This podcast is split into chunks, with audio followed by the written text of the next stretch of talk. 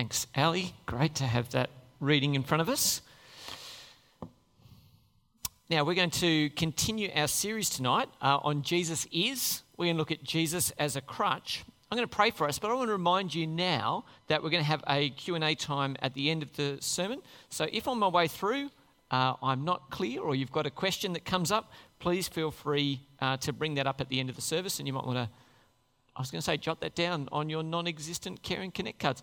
Uh, if you write that on your forearm or someone else's head, that would be wonderful. Uh, have it, I pray. Heavenly Father, thank you so much uh, for this word that we've heard. Thank you that it's living and active. I pray now, Father, that as the author, you'll be present through your Holy Spirit, softening our hearts, opening our ears, and helping us to be more like Jesus. We ask these things for Jesus' sake. Amen. Okay, so Jesus is a crutch. That's what we're doing tonight. Uh, we want to take a walk in this worldview and think about this idea. So, people who might say Jesus is a crutch, we've got to say they've got Jesus a little bit blurry for him to be a, crutch. But, but let's think about this. When do you need God in your life? When do you need God in your life? Sorry? When things are bad, absolutely. So I think uh, in order to say Jesus is a crutch, you have to have the thought that you don't need God on the sunny times of life. Are you with me? So you don't need God in the sunny times of life. Why would I want God when everything's going brilliantly? I don't know what your definition of life going brilliantly is. Uh, the lawn's mowed, the washing's folded, uh, my homework's done before I go back to school. I, don't, um, I have a full stomach, and I don't know, I'm not sure what, uh, what's, what life looking sunny is like for you. But when life's sunny, do we need God? Well, the conventional answer, if you're not a Christian, would be no. When do we, as people here tonight, feel that we need God? Well, I'd say it's when stuff's stormy, when it's not on the straight path, when there's a huge assignment due tomorrow and I haven't started it and it's worth a lot of, anyway, you, you know, there's sort of, that's when we go, oh Lord, please. Now, I wonder, I wonder if it's when we have those moments, in the stormy moments, that that's when people see us. See, what, what does an average Christian look like if you don't know very many Christians? Well, I'm going to suggest maybe the average Christian looks like this. And not that that isn't a wonderful thing. I'm delighted. But you're not all like that tonight, are you? Have a look around. Some of you are quite young and hip. Some of you need a hip replacement. That, that's, that's okay. Uh, we're, a, we're a diverse bunch. The, the point is, we're not all actually just the same, and we're not all old and decrepit. But, but I do wonder this was the stat I found through the week. Apparently, 1.5 million people in Australia don't know a Christian. Now, that's pretty striking, isn't it? 1.5 million Australians say they don't know a Christian. Now, I don't think we asked all of them. It wasn't a census question. That's extrapolated from data, but that's, that's what it works out to. 1.5 million Australians don't know a Christian.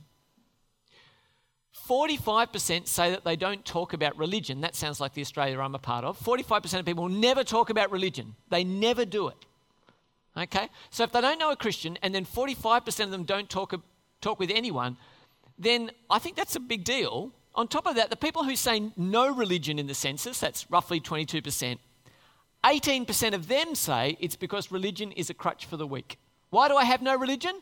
One in five of them say because religion is a crutch for the weak. Ouch. Is that because they don't know us? Is that because the ones who do know a Christian only see us being Christians when it's stormy? D- do you get that? So if we're not regularly talking to God, then what are we doing? The, the time we're really crying out to God is when everything's gone up the spout, yeah? And so they see us crying out to God when everything's gone. And so it probably makes some sense. If you don't know many Christians, and the only Christians you see really praying is when everything's gone wrong, maybe it makes sense to say that religion is a crutch for the weak. So here's the logic. Uh, I think it was Ian who, who had this quote for me this week. He said uh, he heard somebody say, Your sky daddy will help you out. Now, that's devastatingly rude, isn't it, really? I mean, I hope no one would ever actually say that. Ian reckons he's heard somebody say that. Um, if you follow the logic through, okay, then definitely it, Jesus is a crutch. But what does it mean? Well, first of all, those who need God are weak. Yes? That's the inference. Only the weak need God. Converse, matching piece of information, I'm strong enough not to need God. Yeah? I think that's what it says. And I don't think that's really picking on anyone. I hope no one's going to say, your Sky Daddy will help you out. But if they did, I think they would implicitly be saying, You're weak and I'm strong enough not to need your sort of source in my life. Well, let's see what the Bible has to say. Hey? Let's, let's open our Bibles and, uh, and check it out. We're going to go to, uh, to Luke 7 first. But before we do that, I need you to identify this piece of household equipment. Does anyone know what that is? Mm hmm. Okay, guys, what goes on the fridge? Tell me, what goes on the fridge in your place? Sorry? Magnets. Yes, lots of magnets. And someone said this morning it was magnets for plumbing and, and car repair places and whatever things. Uh, what else goes on? Notes. Yes, notes from school. That's good. Yep. Rylan? I see your hand. Keep thinking. What else goes on? Sorry? Invita. Ah. Look, I'm going to click that button and say that was a great answer. Fantastic. I actually don't think there is any other place in the whole house that invitations live. Invitations live on the fridge. Where else would they be? So, uh, with tiny humans in my house, where do the invitations go? They go on the fridge. Fantastic. I want you to hear an invitation from Jesus. Ah, we're going to go to Matthew 11. Uh, that's on page, someone can call it out for us. Matthew 11 is on page 976. Is that right, Kara? Uh, find out. Uh, Matthew chapter 11, and we're going to have a look at verses uh, 25 to 30. I want you to hear the invitation from Jesus here. Uh, we're going to pick it up from verse 28. Jesus says, Come to me, all you who are weary and burdened, and I will give you rest. Take my yoke upon you and learn from me, for I am gentle and humble in heart and you will find rest for your souls. For my yoke is easy and my burden is light. Beautiful words. I shared this morning, uh, the first time I really came across these words, I, um, I was in hospital and I'd not been being very smart about my workload and I ended up in hospital. It only happened once in my life, but I was in hospital and I got a card from this beautiful woman um, who wasn't my girlfriend or anything at that time. She was just my friend. How wonderful. That's my wife, Carolyn, over there. She sent me a card, and I had this card. Inside the card was this verse Matthew 11, 28. Come to me, all you who are weary and heavy laden, and I will give you rest for your souls. And I remember lying there in the bed, feeling absolutely wiped out, going, Isn't this a beautiful promise? Isn't this a beautiful promise that Jesus is offering us rest for our souls? And so it's become this really precious verse to me. Who is Who's on the invite list to Jesus here? If, if it's on the fridge, who does it say is invited? Come to me, all who are, two things, weary and burdened. People who are weary and burdened. If you're weary and burdened, you need support. If you're weary and burdened, I would suggest you need a crutch. You need something to prop you up in the midst of your difficulty. And what Jesus offers them is a thing called a yoke. And uh, kids, if you don't know what a yoke is, uh, this is another meaning of the word yoke. Uh, it's this bit here that connects the plough to the beast of burden, in which case a buffalo here. Just so you know, there were no buffaloes in Palestine around the time of Jesus. So this is purely illustrative. It just happened to be a nice picture. Okay? So the yoke is the bit that goes over the shoulders of the animal and connects the plough. But it had come to mean the yoke had come to mean the teaching and the discipline of a learner to a master. So it was a way of speaking about if you have the yoke upon you, you're living up to the standard and the teaching of a master. Okay? And so Jesus is saying, you guys have got a heavy burden on you. What was the heavy burden that these people had? Well, they had the law turned up to 11 by the Pharisees. And so, what did it look like? They had this huge burden on them. When Jesus goes to town on the, on the, um, the Pharisees, I think it's in Matthew 24, he says to them, You guys are absolutely over the top. You tithe your mint and dill and cumin. But you've neglected the more important matters of the law. What they created was they'd looked at the Bible and gone, We need a set of rules. We need to be holy. And so the yoke that they made for their followers was, You need to get down to following the law right the way down at the absolute base level across every part of your life. And so it got down to this is parsley I picked this morning nine bits of parsley for me, one bit of parsley for Jesus, or God in this case. Their burden was an overarching, oppressive compliance to the law, and it was impossible to keep. It was a strict religion that weighed and crushed the people. Now, I don't think our problem here tonight in 2018 is that you and I are feeling crushed by the requirements of religion. Just don't think that's our burden. But I think many of us, nonetheless, are feeling weary and burdened. What are we weary and burdened from? Not, not religious compliance, from sitting in traffic. The M5 tunnel, anyone? Narellan Road. Our, our work that extends always, it seems, outside of set hours and into our home time. We're feeling the weight and the burden of the life that we're living. And Jesus is saying, Come to me, all you who are weary and burdened, and I will give you rest for your souls. He then says, Take my yoke upon you and learn from me, for I'm gentle and humble in heart, and you'll find rest for your souls. And Jeff and I were talking before the service. And Jeff told me some helpful stuff that they, they did in their life group. He said that the burden that they were feeling was guilt and shame, falling short of God's standard. And Jesus is offering them in its place a yoke, a, a new set of teaching which they can put on them which rather than just burdening them down, connects them with the one who is driving. Jesus says, I haven't come to load you up with more religion, I've come to connect you with me, the Master. Now that sounds great, doesn't it? That sounds lifelike and full of joy. And that is what Jesus is offering to his servants we can see that this isn't something that Jesus made up. If we look at our Bible timeline, we can see that God's been about offering rest for his people, even if they've been resisting it. Uh, we see in Jeremiah 31 the people will live together in Judah and all its towns, farmers and those who move about with their flocks. I will refresh the weary and satisfy the faint, it says in Jeremiah. And then Jesus comes and he tells us, Come to me, all you who are weary and burdened, and I will give you rest. But when will the ultimate rest be?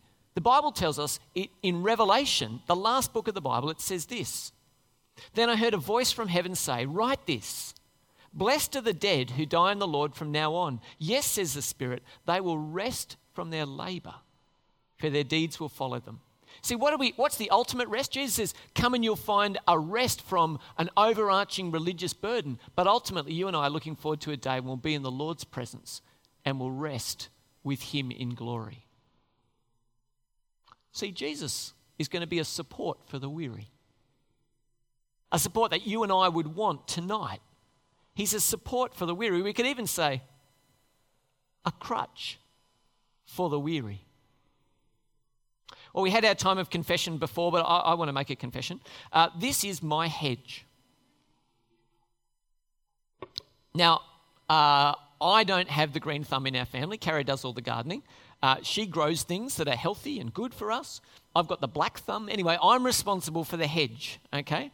It's been pretty dry, hasn't it? And I haven't been as diligent with my watering. So here's my hedge. Now, what do you think I can expect from this wonderful corner of my garden? What can I expect from it? Uh, sorry? It's dead. Yeah, that, I think that's right. Um, I think it's dead. So, what do I need to do in this corner of my garden? Replant. What should happen to this magnificent bit of hedge? Fire, burn it, get, get rid of it. Is that what someone said? Wow, that's vivid. Okay, good. All right. Let's, um, let's have a little bit of a think about that. I, I want you to think about your soul. If it was a garden, let's take it as a metaphor. If it was a garden, how would it be doing at the moment? Is it well planted? Is it thriving? Is it full of colour? Is it dry, dusty? Has anyone been there recently into the garden? Is it a neglected corner? We're going to have a look at uh, what the state of our souls is actually like. We go to Ephesians. Uh, it's a, Galatians, Ephesians. It's before uh, the T books in your Bibles. If you head towards the back of the, uh, the Bible, we're going to go to Ephesians chapter 2. I, I want you to see here how our souls are described. Ephesians chapter 2. If someone's got the page number, that'd be really helpful if you can call out for us. 1174. Ephesians 2 1 to 3. Have a listen to this. It's pretty dire stuff. What is our soul actually like before we know Jesus? It says in 2 1 As for you, you were dead in your transgressions and sins, in which you used to live when you followed the ways of this world and the ruler of the kingdom of the air, the Spirit who is now at work in those who are disobedient. All of us lived among them at one time, gratifying the cravings of our flesh and following its desires and thoughts. Like the rest, we were by nature deserving of wrath. There's a very dire description of our souls here before we meet Jesus. It says in 2 1 that we were dead, spiritually dead. Take the picture of my garden. That is what we were like, spiritually dead. It says in 2 2 that we were ruled by the ruler of the kingdom of the air. It wasn't Jesus. We had a different allegiance. It says that we're slaves to our passions and desires. And anyone who's tried to resist their passions and desires in their own strength will be able to say to me, I get it. Slaves to our passions and desires. And terrifyingly, in 2 3, it says that we were deserving of the wrath of God. Romans puts it this way it talks about a fundamental inability before we knew Jesus. It says in Romans 8 those who live according to the sinful nature have their minds set on what that nature desires. But those who live in accordance with the Spirit have their mind set on what the Spirit desires. The mind of sinful man is death, but the mind controlled by the Spirit is life and peace. The sinful mind is hostile to God. It does not submit to God's law, nor can it do so. Those controlled by the sinful nature cannot please God. Now, if there's ever a dire description of our state before we met Jesus, this is it. It talks about inability, hostile to God, shaking our fist in his face, and then it says we were unable to please God. That's a dire state, isn't it? That's a state where we are dead and lifeless. And I want you to know that we were before we knew Jesus, or we are tonight if we haven't yet taken him as a Savior, in worse shape than we knew. We're in worse shape than we knew. So, what do we need? What does this dead, dry, lifeless soul need? It needs a Savior. It needs a Savior. It says in 1 Peter 3:18, "For Christ died once for all, the righteous for the unrighteous, to bring you to God." It's on the cross that Jesus brought life back to our lifeless souls. We were more broken than we knew, and we needed a savior. I want to show you this picture. Uh, I'm the one on the left. That's me in about 1984, I think, so some time ago now. Now, I broke my leg. I broke both bones in my left leg, which is pretty cool, straight through. Um, now, I had a full leg cast on. Has anyone done the full leg cast? You do all these funky boots these days. Back in the day, it was a massive amount of plaster cast from there all the way down to there. And uh, I had to try and stick rulers down it when I got itchy, all that sort of stuff. It was massive. Anyway, here's the thing I'd broken my bones through clean massive cast. Very, very heavy, but it's also very strong. And so what I decided was walking with crutches was heaps awkward, right? I don't want to use crutches. What I found was get rid of them. You can walk on this thing, right? It was great. And I could start chasing my brother again, and my brother was able to. So I just walked around on my cast. What happened, though, of course, is made of plaster, it started to crack and I have to go to the hospital and get it fixed up again. The third time they were fixing up my cracked cast, I don't know how my mum put up with me. Anyway, the doctor sat me down and he said, Now, Stuart, I don't want to have to do this again. Do you know what will happen if you keep walking on this cast? I'll have to come back and get it fixed again. He said, No, let me show you. And he pulled out an x ray. And it was the x ray of a leg that had massive screws through the bones that were in the leg. He said, If you keep running on this cast, your bones will not heal up right, and I'm going to have to put screws and plates through your bones inside your leg to make sure that it heals properly. I was terrified. I never used anything other than the crutches again. But here's the thing before I saw that, it was invisible to me what was happening. I threw the crutches away because I didn't know how badly wounded I was, and I thought I could get by without the crutch. Jesus says we're more broken than we know, and in that case, you need a crutch. You need a crutch because you're more broken than you know. Uh, does anyone like playing Monopoly? I think I've asked you guys before. How does, no, no, seriously, put your hand up straight if you like playing it. Oh, wow, okay. When does Monopoly finish? Sorry, someone said it straight away. What was it? When someone throws the board. No one actually finishes. Has anyone really finished a proper game of Monopoly all the way through to the end? You have. You win every time. That's why you've finished a game. Although I reckon that must have been there must have been some board tipping before that. Anyway, that's when Monopoly finishes. when it's getting in the terminal mode, though, what happens to the properties? What do you do with the properties? Yep, but what, what's happened to them already? They're mortgaged, right? Do we know anything about mortgage here in, uh, in Oran Park? Not just Monopoly cards. Some of you here, if you've been playing kids, if you've played uh, Monopoly, you'll know what mortgage is. Uh, let me just quickly speak to some of the adults who might have mortgage in mind. Uh, the average mortgage in Sydney apparently is $600,000. In Oran Park, places are going, I think last year on average, for 750 grand, so there's some serious mortgages floating around. I want you to think for a moment what would it feel like if your mortgage was cancelled? What would it feel like, do you reckon? well, I won't do it for you, will I? Would it feel good?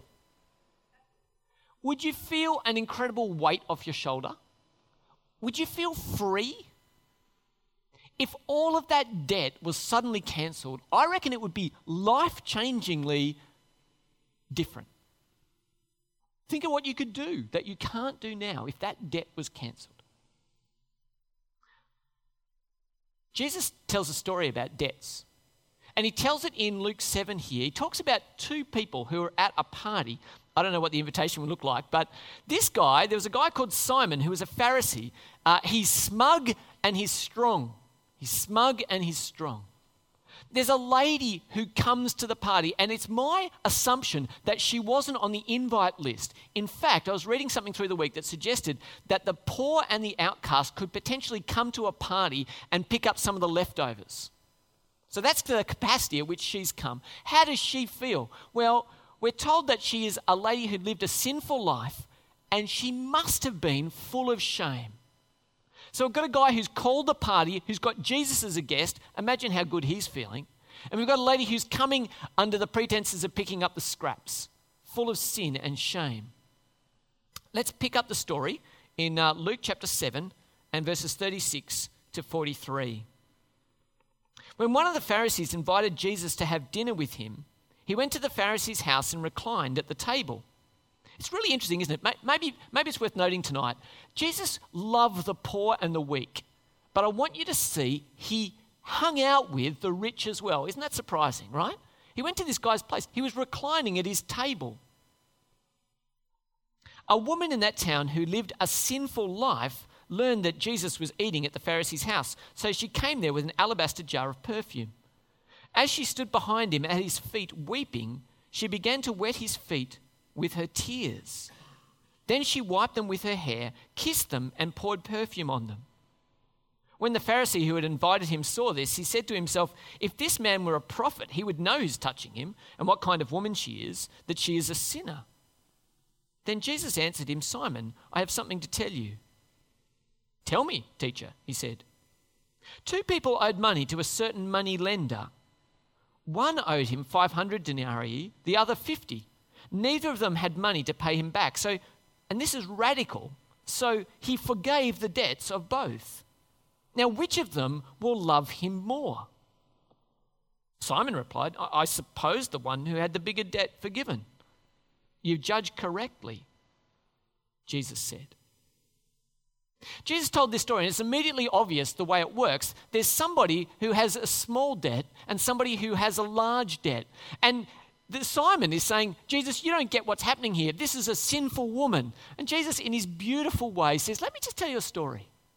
Let me see if I increase your insight by moving it away from you, and let's talk about someone else. And I think this is amazing. I think we often have this same ability. When it's a story that's not about me, I can see immediately what the story is. Right? So Jesus tells this story. He says, Who would, who would love more? And he goes, It's obvious, Jesus, the one who had the bigger debt. And he says, Well, right now, standing in front of me are two people. One of them thinks he has a small debt and he loves me a little bit. There's a woman here who has an extraordinary debt. She's aware of her sin and her shame, and she has loved me extravagantly. And he goes and tells her, Your sins are forgiven. Go in peace. I think we need to know that what Jesus is seeing, this is a beautiful quote I saw. It's not what the sinner is that Jesus sees, but what the sinner could be through God's love. Isn't this great? It's not what the sinner is that God sees, but what the sinner could be through God's love. So Jesus looks and he goes, Smug boy, I can't save you in the midst of your self righteousness. This broken hearted, sinful woman, I can help her. She'll let me because she's got nothing left. And so Jesus sees through into the potential and goes, This woman could be absolutely transformed by my love. Her massive debt means she'll love massively because she acknowledges it. This guy, I think, can be us. I, I want us to think for a second. Do you feel at times that you're a little bit better than most? Do you look down on those who are enthusiastic in church? Clapping in church, come on really getting into it, raising your hands or something, you can raise your hand. But, but do you look down on them and say, well, just over the top, chill out? Do you feel like you're probably going to be okay because you're one of the good ones? These will tell the size of your debt. If you're feeling like it's a small amount, I want to suggest to you there's a good chance that you'll despise the cross. Why would Jesus go to all that desperately horrible, ugly stuff that happened on the cross? It didn't take very much to forgive me. I was one of the good guys anyway. If we think we have a small debt, I'll suggest that you are possibly going to despise the cross. The debt forgiven will reveal the size of your love. Those of us who will feel the weight of our sin will love our Father back for the extraordinary cost he paid to have us forgiven. I want to suggest to you, for those who are worse than they knew, Jesus is a wonderful crutch. I want to suggest to you, for those who can't heal themselves, who can't bring dead gardens back to life, Jesus is a wonderful assistance that we couldn't do without. So, what should we do? Well, is Jesus a crutch? Well, let's say yes. If Jesus is a crutch, he is a crutch fundamentally to those who are weaker than they knew. How wonderful. And so I want to ask you tonight whether you're mocking or agreeing with Jesus being a crutch will depend on how large you see your debt to be. I don't need a, I don't need a crutch. Great. I hope you're happy in your self righteousness. Those of us who'd say, no, I think there's something in this, and this came from our life group through the week. No, Jesus isn't a crutch. He's far more than that, isn't he? That's to sell the resurrected king and judge of all short of his glory. Jesus is a crutch. Sure, he is, but that's not all he is. He's the judge, he's the Son of God, he's the ruler of the universe, he's the resurrection and the life. Jesus is a crutch is only telling half the story. Will Jesus be your God for stormy and sunny weather? Stormy and sunny weather. He will be if you realize the place that he can play in your life. Jesus, offers a better yoke for the weary. He offers resurrection hope for those who are spiritually dead, and he offers to cancel the debt of those who are mired in sin. If that's the case, then I'm broken and I need a crutch. What do you say? Let me pray. Heavenly Father, we thank you for the wonderful way that you come and assist us when we're beyond our own resources. Lord, we desperately need you on stormy days. In the midst of our sin and our weariness and our doubt, we thank you that you show us grace and come and save us through your Son. Father, we pray too that we wouldn't forget Jesus on the sunny days, that we might take his yoke of connection and that we might love having him as our Lord and Master. Help us to live these things out, we pray. In Jesus' name. Amen.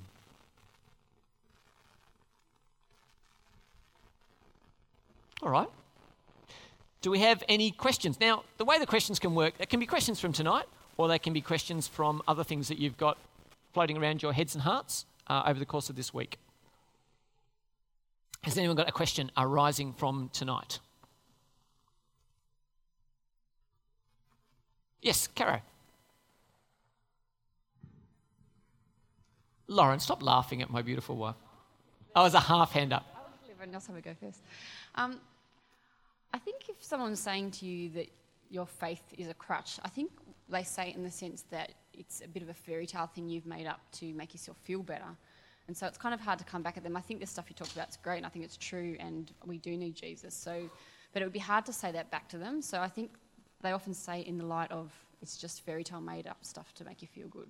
Yep. How, how would you come back to them? Sure. So the, the sky daddy kind of comment, right? Your sky daddy will take care of you. Jesus is just a crutch for you. Now, I, I, I think I'd say, um, has there been any time in the last year where you had a struggle that was bigger than your ability to respond? Have you had a struggle in the past year that was bigger than your ability to respond, where you thought, I'm out of my depth? Have you had a situation like that? Now, I have. Have you? Have you yeah, some of you are nodding your heads. Some of you are just cruising. You're coasting, which is fantastic. Sunny days where you live. Uh, when you're in those circumstances, and I would say most adults will have had circumstances where they go, I know what it is to be beyond my means. I'd say, what do you do when you're beyond your means? Almost invariably, everybody will pray in the midst of a desperate situation because we innately acknowledge, I need help bigger than me.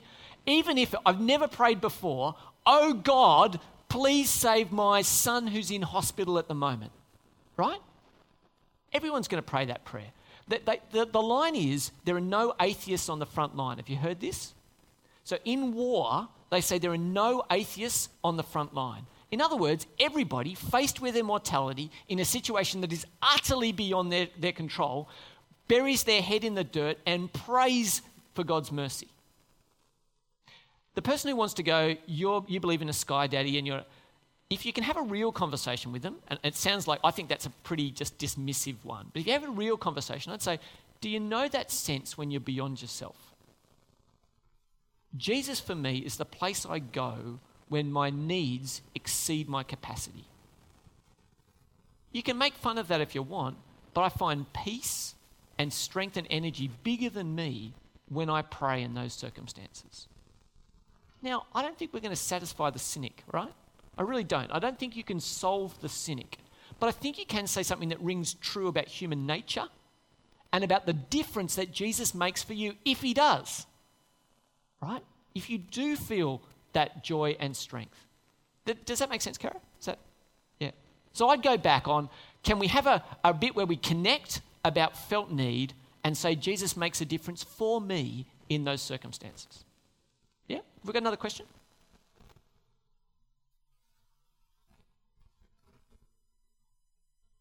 Okay. Thank you. Thanks, Jeff. Always happy for us to, um, to chat further. So if you want to chat with me over supper, that's fine. Um, I do want to say to us, uh, guys, that um, I think the hardest thing for us to respond to in all these things is the person who's the determined cynic. And uh, at some level, we, we really can't answer the person who's determined to make fun of you. But I think you can speak about what we know. And what we're going to do tonight is we're going to take the, um, the Lord's Supper together. And I hope, despite the fact that they're little bits of bread and a tiny little cup of juice, that as we do this, you're reminded of the reality of Jesus, the great hope that He is, and that it might strengthen your hearts and your souls. So, tonight, if you're trusting in Jesus, I want to encourage you to take the juice and the bread. If you're here as a kid and you haven't had a chat with your mum and dad about it, it might be best to let it go past. But I pray you find some confidence, some assurance, some joy in doing this tonight. So, why do we do it? Well, on the night before he died, Jesus took bread, and when he had given thanks, he broke it and gave it to his disciples, saying, Take, eat, this is my body, which is given for you. And he said to us, Do this in remembrance of me. And after the meal, he took the cup, and it wasn't plastic and it wasn't small, but he took the cup and he gave it to his disciples, saying, Drink from this, all of you. This is my blood of the new covenant, which is shed for you and for many for the forgiveness of sins. Do this as often as you drink it in remembrance of me. Let's uh, say this together. I'll, I'll do the light bit, you can do the dark bit. As we eat this bread and drink this cup, we do this until he returns. Come, Lord Jesus, come. Well, come, let us eat and drink in remembrance that Christ died for us and feed on him in our hearts by faith with thanksgiving. So, what we're going to do is we're going to pass uh, the, the bread and the juice around. If you can hold on to it, and then we'll take it together. Jeff, if you can give me a hand, that'd be great. Um, Jackie and Henry, do you guys want to come up? And uh, Peter, do you want to come and give us a No? Uh, Mary, do you want to come and give us a hand? That'd be great.